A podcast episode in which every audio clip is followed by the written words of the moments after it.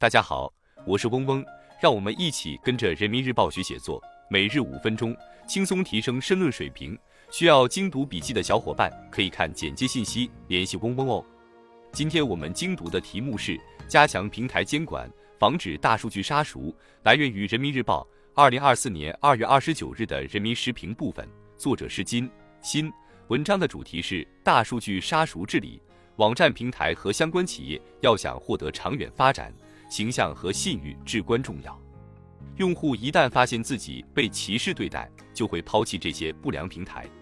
诚信、平等的对待每一名消费者，将依法依规掌握的消费者信息应用在改进产品和服务上，在良性互动中实现互利共赢，才是数字时代平台企业的长远发展之道。以下是文章全部内容。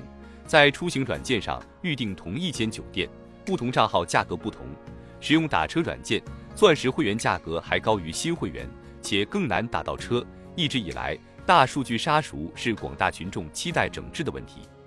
不久前，有网友在网上分享购买机票的经历，用三个账号买同一趟航班同一舱位，价格最多相差九百多元。春节前后，人们出行增多，大数据杀熟问题再次引发热议。所谓大数据杀熟，是指一些企业通过掌握消费者的经济状况、消费习惯、价格敏感度等信息，对消费者在交易价格等方面实行歧视性的差别待遇，特别是利用用户不愿轻易更换惯用平台等心理，对老用户收取更高费用。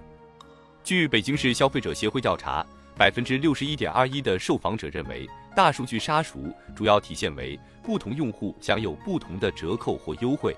百分之四十五点七六的受访者认为，体现在多次浏览后价格自动上涨。有效解决大数据杀熟问题，才能更好保护消费者权益，推动数字经济健康发展。大数据杀熟是商家在利用消费者的信任和信息不对称套取超额利益，侵害了消费者的权益，背离了公平诚信的价值原则，也违反了相关法律规定。个人信息保护法规定。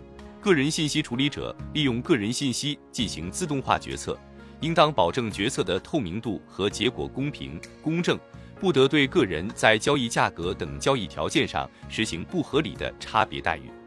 价格法、消费者权益保护法等也对大数据杀熟可能产生的价格欺诈等作出约束。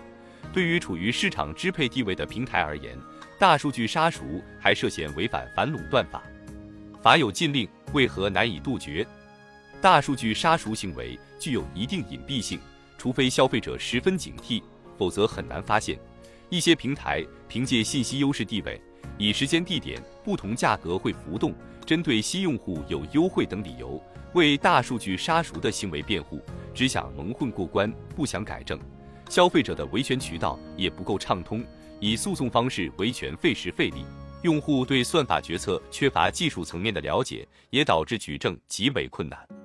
因此，针对大数据杀熟，要切实优化监管举措，多管齐下，改变人人喊打又办法不多的局面。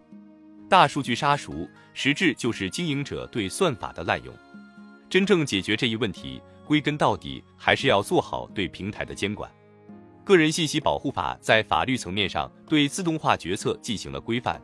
但相关规定还需进一步细化，要拿出更有效的监督和约束措施，促使平台切实履责。网信、市场监管等部门应主动作为，通过开展专项检查等方式，做好相关执法查处。治理大数据杀熟事关消费者利益，必须充分发挥消费者的监督作用。要为消费者畅通投诉举报渠道，可以在各类消费平台上建立一键维权等机制。针对举证难问题，相关部门不妨提供一些技术支持，帮助消费者寻找固定证据。消费者协会等组织应做好相关知识普及，提高消费者的防范意识，并为消费者维权提供帮助。网站平台和相关企业要想获得长远发展，形象和信誉至关重要。用户一旦发现自己被歧视对待，就会抛弃这些不良平台。诚信、平等的对待每一名消费者，将依法依规掌握的消费者信息应用在改进产品和服务上，在良性互动中实现互利共赢，才是数字时代平台企业的长远发展之道。以上是今日精读的全部内容了，感谢大家的收听。今天我们的精读就到这里结束了，十分感谢大家的收听。本文因编辑发布有所删改，如需获取完整版高清内容，可添加嗡嗡获取。日拱一卒，功不唐捐。